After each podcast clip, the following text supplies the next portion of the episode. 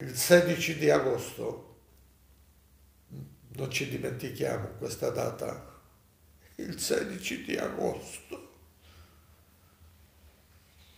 la mia comunità ebraica di Rodi, dove io sono cresciuto, dove sono stato educato, dove mi hanno imparato il rispetto, dove mi hanno imparato la fratellanza.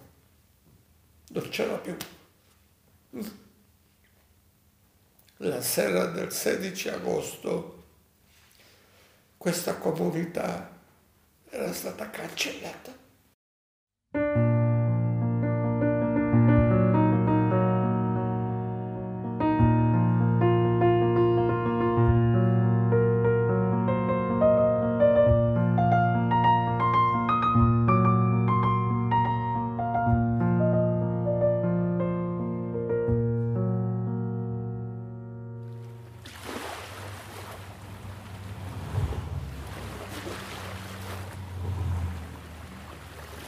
C'è una luce speciale a Ostia, è la prima cosa che vedi. Ha quasi un odore il cielo che appoggia sull'orizzonte e fa tutt'uno col mare senza soluzione di continuità. Da Roma il litorale sono pochi chilometri. Ci si arriva anche in treno, ma il Covid ha quasi azzerato il numero di convogli e oggi qui è zona rossa. Ci si muove solo per necessità. L'inverno e il deserto della pandemia restituiscono un paesaggio cresciuto in fretta e male nel primo dopoguerra. 45 anni fa all'idroscalo venne ammazzato Pierpaolo Pasolini. 75 anni prima c'era arrivato per la prima volta anche Sami Modiano, sopravvissuto ad Auschwitz. Sono nato il 18 luglio del 1930 a Rodi, nel Dodecaneso, una isola bellissima. Tanto era bella questa isola che la chiamavano l'isola delle rose. questa bellissima isola ho avuto una famiglia meravigliosa, un papà che si chiamava Giacobbe, una mamma che si chiamava Diana e una sorellina che era nata prima di me, Lucia, una bella, bella sorellina. E a fianco della mia famiglia intima crescevo in una bellissima comunità ebraica di Rodi, originaria dalla Spagna erano stati espulsi dalla Spagna nel 1492 dalla regina Elisabella la Cattolica e quando questa comunità era arrivata a Rodi governava la Turchia.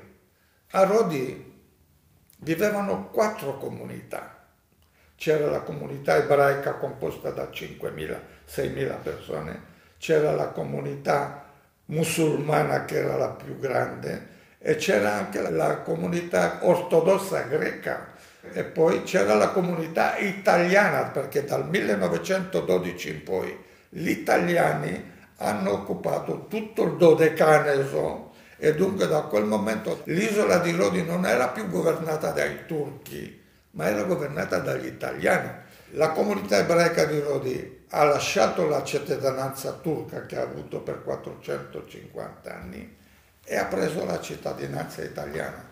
Avevamo dunque, eravamo ebrei, italiani a tutti gli effetti, ma queste quattro comunità eh, vivevano a Rodi e vivevano pacificamente, ma poi tutto questo si è sfasciato. Con l'ascesa al potere di Mussolini le cose cambiano radicalmente. Ma se nei primi anni dell'amministrazione fascista il regime aveva investito per modernizzare infrastrutture e agricoltura primitiva, conquistandosi la fiducia dei neo-italiani, nel 1936 l'arrivo di Cesare Maria De Vecchi, quadrumviro della marcia su Roma, segnò l'affermarsi anche in Egeo di un fascismo che intendeva assumere un volto sempre più totalitario e i giovani che avevano già cominciato ad emigrare vengono spinti dalle famiglie a cercare un futuro oltreoceano.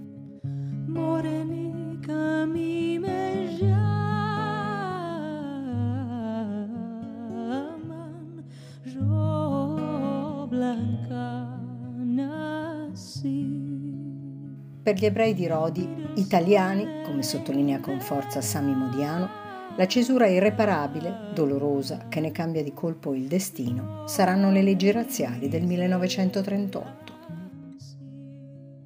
Io ho frequentato la prima elementare, ero un ragazzo lodevole, ero anche ben voluto dai miei insegnanti, perché ero un ragazzo che si dedicava ai studi. E la stessa cosa faceva mia sorella. Dunque, frequento la prima, frequento la seconda, sono sempre promosso ad alti voti e poi vengo promosso alla terza elementare. E in questa classe che io frequentavo, eravamo in 30 ragazzi di tutte le religioni, musulmani, cattolici, ortodossi, e c'era anche un ragazzo ebreo, appena iniziata la terza elementare. Io sono stato chiamato dal mio insegnante che mi voleva bene. Mi dice, Sami Modiano, io me la ricordo bene questa scena, non me la posso dimenticare. Sami Modiano si presenti alla cattedra e io mi sono presentato, ero, avevo otto anni, 1938. Ero un bambino come tutti gli altri. Mi presento davanti alla cattedra, davanti a lui, e io guardo e sono attento a vedere che l'espressione del mio insegnante non è più quella di una volta. Mi guarda e quasi in silenzio mi dice Sami Modiano, sei espulso dalla scuola. Io rimango, mi cade il cielo in testa, lodevole in condotta, lodevole in tutte le altre materie, espulso dalla scuola. E piangendo e singhiozzando, bambino, ho ancora la forza di dirgli, ma scusi, che cosa ho fatto di male per essere espulso? Mi mette la mano in testa mi asciuga le lacrime e mi dice no, no, non hai commesso niente di male, non hai commesso niente di male, vai a casa, papà ti spiegherà il motivo. Papà che ha cercato in tutti i modi di farmelo capire, che io rispondevo dicevo no papà ti sbagli, io non sono diverso dai miei compagni di classe, no, non ho capito. Non ho voluto mai capire che io sono diverso. No, mi sono sempre rifiutato. Io sono un essere umano uguale a tutti gli altri.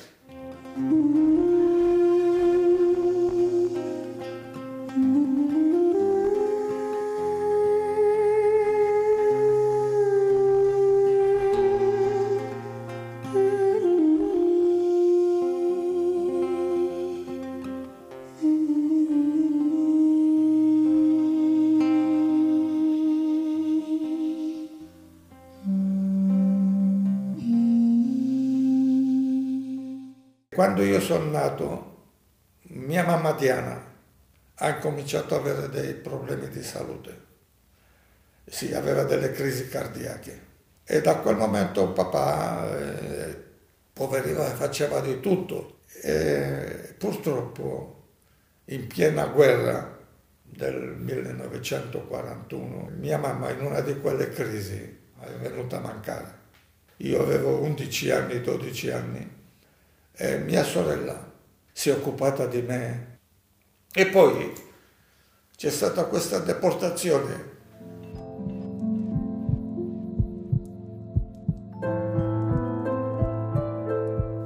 Non abbassa mai lo sguardo, Sami, e usa un tempo presente come se questa deportazione l'avesse appoggiata sul tavolino che ci separa, per poi porgermela quando è il momento. E così è stato. Io sono pronta e lo ascolto. So anche che non sarò mai preparata a tanto dolore. Guardi, coincidenza alle volte nella vita, lei mi ha chiesto all'inizio quando sono nato e io gli ho detto 18 luglio del 1930. Il 18 luglio del 1944, la presa degli ebrei di Rodi, era il mio anniversario siamo stati presi tutti quanti.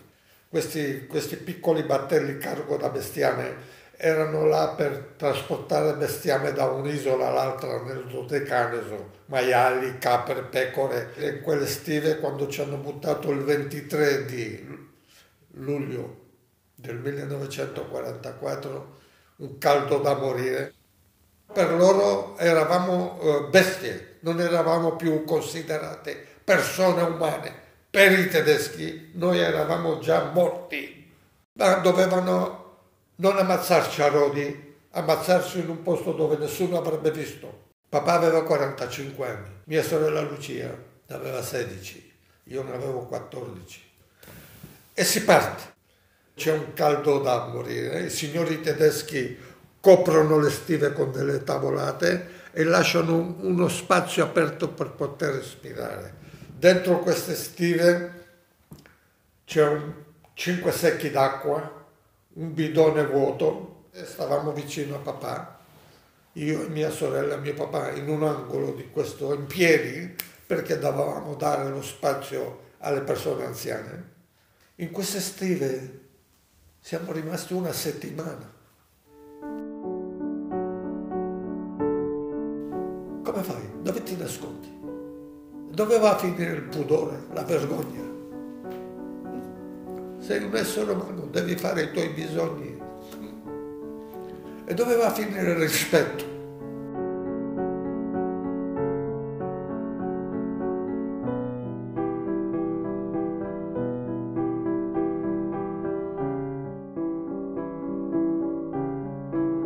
E poi non si dimentichi il resto del viaggio in treno.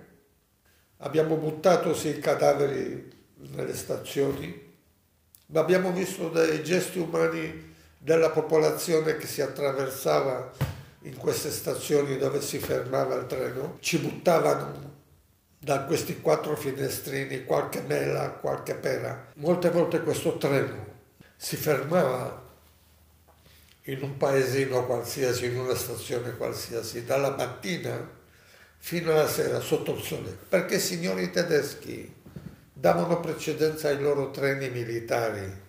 Il treno dell'ebreo non gli importava niente.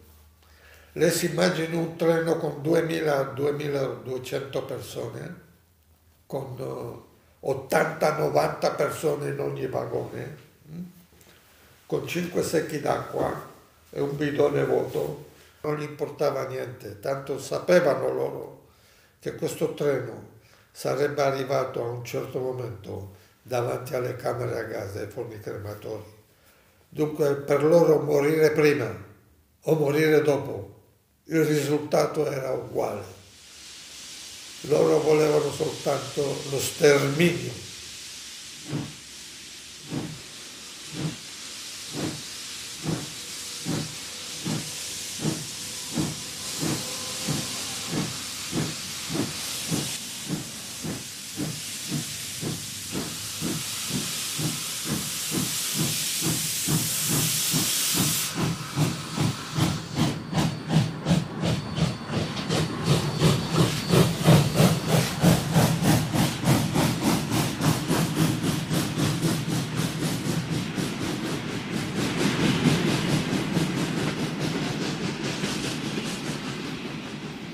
Era il mattino del 16 agosto e da questi quattro finestrini che avevamo a disposizione le persone adulte hanno cominciato a guardare per capire e capire l'itinerario che stava facendo questo treno e dove ci stava portando. Si vedeva chiaro, lo faceva caldo, abbiamo visto dei fili spinati e delle baracche in lontananza. C'era un silenzio totale che è durato poco Subito dopo una massimo mezz'ora abbiamo sentito arrivare delle urla in tedesco, ordini precisi, Raus, schnelle, verfluchter, erano tedeschi, un centinaio di tedeschi, accompagnati da cani pastori che abbaiavano tutto fiato e hanno cominciato a, a, a aprire queste porte piombate che hanno cominciato a darci degli ordini, erano accompagnati anche da prigionieri che ci facevano capire che dovevamo lasciare tutti i nostri bagagli dentro il treno e che dovevamo scendere dai, dal treno semplicemente con solo quello che avevamo come vestiti.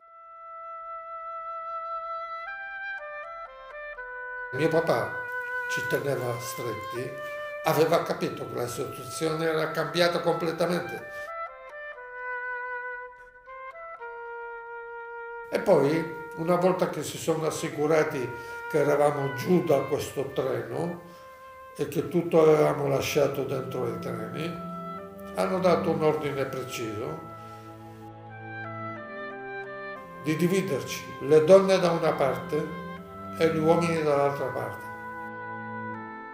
Nessuno di noi voleva separarsi dalla sua figlia, dalla sua moglie e dai suoi bambini, niente. E allora là ci sono state le botte per tutti. Mio papà Giacobbe, quando sono venuti a fargli capire con delle mangalenate che sua figlia Lucia doveva andarsene dall'altra parte, lui non la mollava. Sono venuti in tre, tre tedeschi, l'hanno ammazzato di botte. Poi per finire, come tutti quanti, ha dovuto mollare. Poi ho guardato in faccia a mio papà, che seguiva sua figlia in un modo, ma era il viso che parlava distrutto. Io quando vado a Birkenau nella rampa ho sempre questa visione di questo uomo.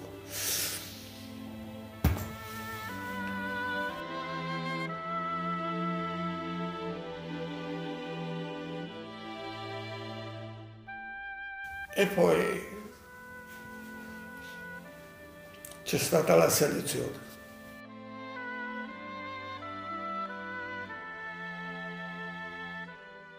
Io ero sempre tenuto da mio papà, perché era l'unica cosa che aveva ancora mio papà in mano, suo figlio, e mi ha difeso. No, è stata la mano sua che mi ha tirato, lui non voleva mollarmi. E in quella furia io sono passato dalla parte di quelli che erano destinati ai lavori forzati. Alla selezione sono più di 1600 gli ebrei di Rodi che vanno direttamente nelle camere a gas. Ci sono i bambini che piangevano nei vagoni, i vecchi sopravvissuti al viaggio.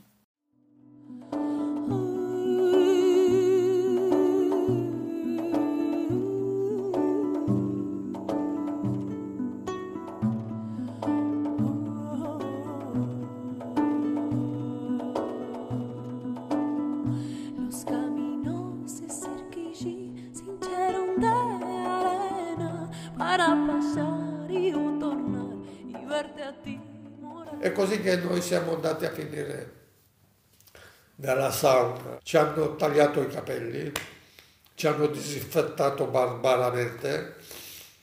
Mio papà mi precedeva al momento della, deport- della numerazione, sempre tenendomi, e gli è stato messo il numero sul braccio sinistro, B7455. Io che seguivo le orme di mio papà, ho sul mio braccio sinistro B7456. Fra Giacobbe e Samuel c'è un numero di differenza. E poi siamo stati presi da questi capò, perché dovevamo anche noi essere inclusi nella routine di questo circolo malizioso di morte che esiste dentro il campo di Birkenau. E mio papà è stato preso da un capò e sbattuto nella baracca numero 15 e io ero nella baracca numero 11. Alle 5 del mattino ci davano la sveglia e si partiva alle 7 per lavorare fino alle 7 di sera ogni giorno, 12 ore di lavoro, con un pigiama a righe, un cappello a righe, un paio di zoccoli di legno, Ogni giorno un lavoro diverso. Un giorno si andava di qua, un giorno di là, e ogni giorno avevi un controllore diverso, un soldato che controllava, che veniva ogni mattina Avevano già predisposto i lavori, avevano già calcolato la sera quello che si doveva fare nel corso della giornata. E ogni tedesco quando entrava diceva al capò Dammi cento pezzi, dammi cinquanta pezzi. Il lavoro mio ha bisogno di centocinquanta pezzi. E si partiva. Poi al ritorno può darsi che tornassero soltanto 145 pezzi e allora doveva spiegare perché erano morti durante il lavoro.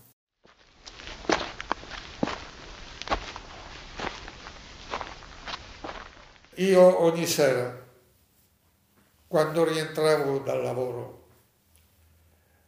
stanco morto, era ancora il mese di agosto, la mia precauzione era subito quella di andare alla baracca numero 15, dove c'era lui che mi aspettava. Questo papà che quando mi vedeva, come sei combinato, sai? Sei tutto sporco, bagnato. Perché? E io gli dicevo, non ti preoccupare papà, sto bene, piuttosto te guarda come stai. E io stavo con lui e si parlava del più, del meno. E poi mi diceva su, su, Sami, vai a riposarti. Ai primi di settembre io ho incominciato a capire che di là non sarei uscito vivo. E allora mi ero detto, no, prima di morire voglio vedere anche mia sorella. Voglio vederla, papà. Lui in silenzio mi ha sentito, poi ha alzato le spalle. Finalmente, una sera, vedo dall'altra parte dei fili spinati una mano che si alza e che mi saluta. Ma la distanza erano di 40 metri. Dovevo stare attento a non farmi vedere vicino ai fili spinati. E poi vedevo che questa mano continuava. Io cercavo di capire se era mia sorella, ma non riconoscevo mia sorella.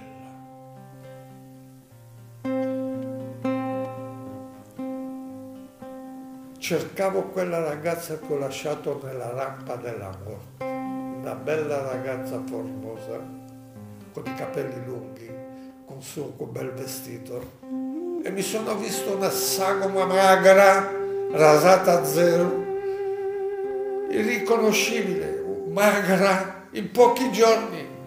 E questo incontro è andato avanti per 4, 5, 6 giorni, può darsi ancora. E qualche giorno dopo mia sorella non si è presentata.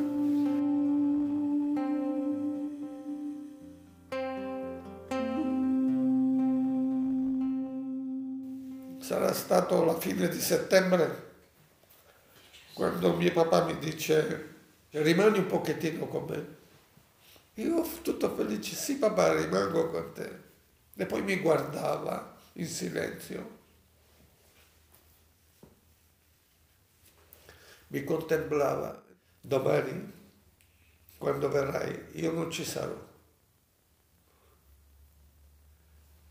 Sapevamo tutti, c'era il passaparola a Birkenau, quali erano le morti più semplici.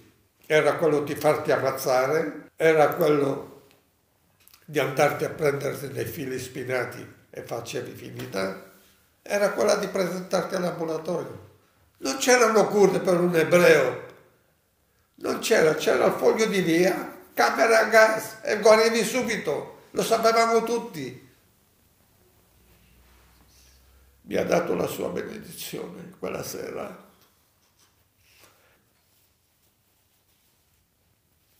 E sono rimasto solo.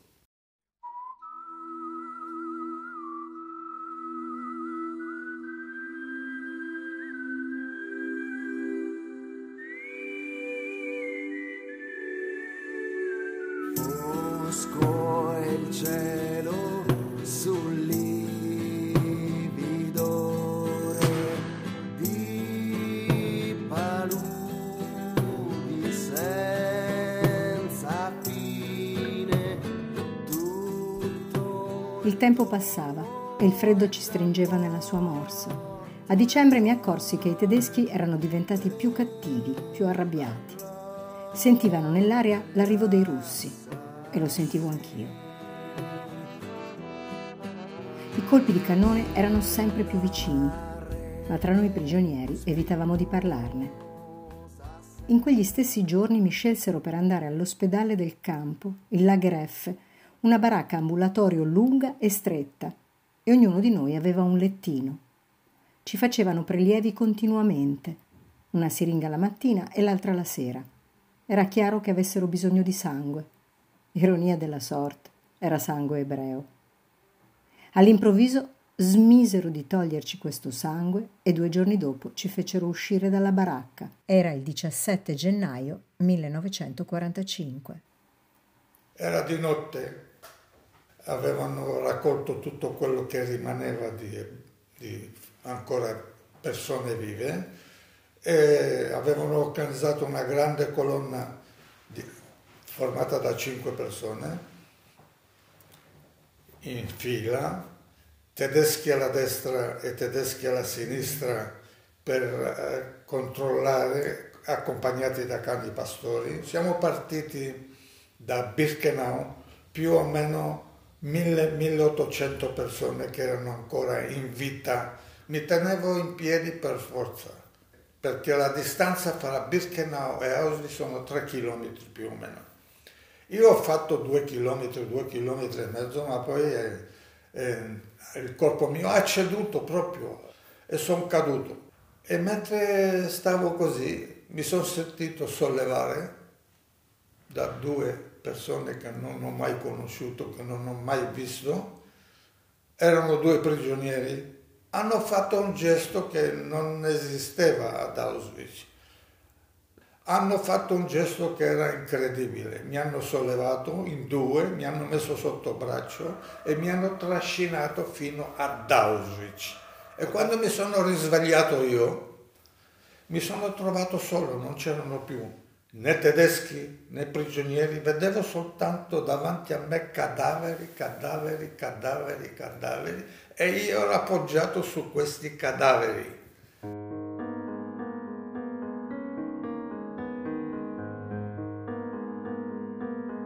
La mattina del 27 gennaio 1945 nevicava. Finalmente li vedemmo per la prima volta in faccia. Io li vidi dalla finestra. Un carro di legno trainato da due cavalli e un russo con il fucile mitragliatore. La maggior parte di noi morì dopo pochi giorni dalla liberazione.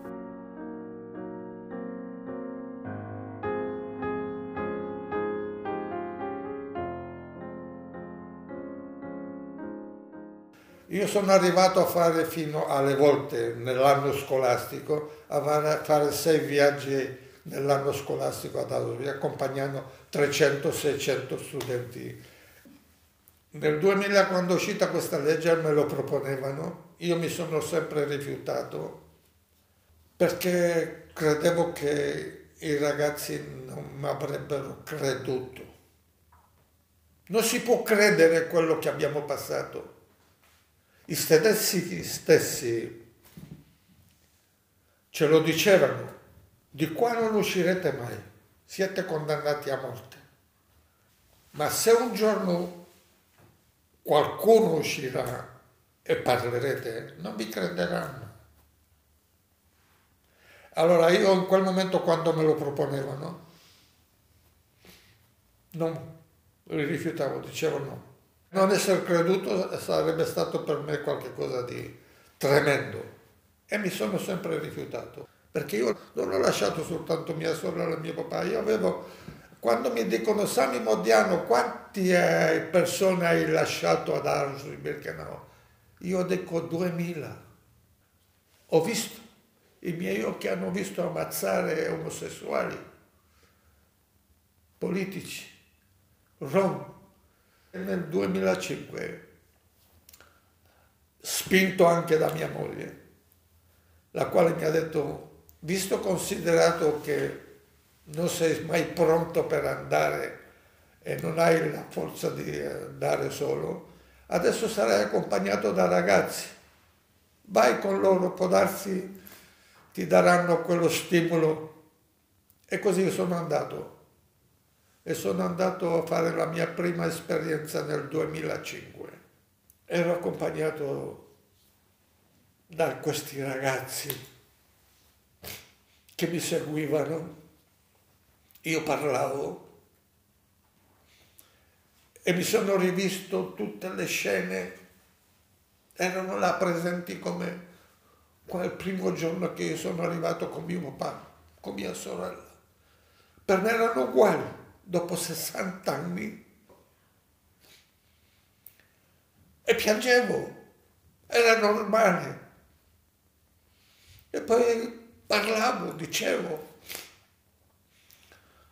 E quando mi giravo vedevo che i ragazzi avevano le lacrime agli occhi.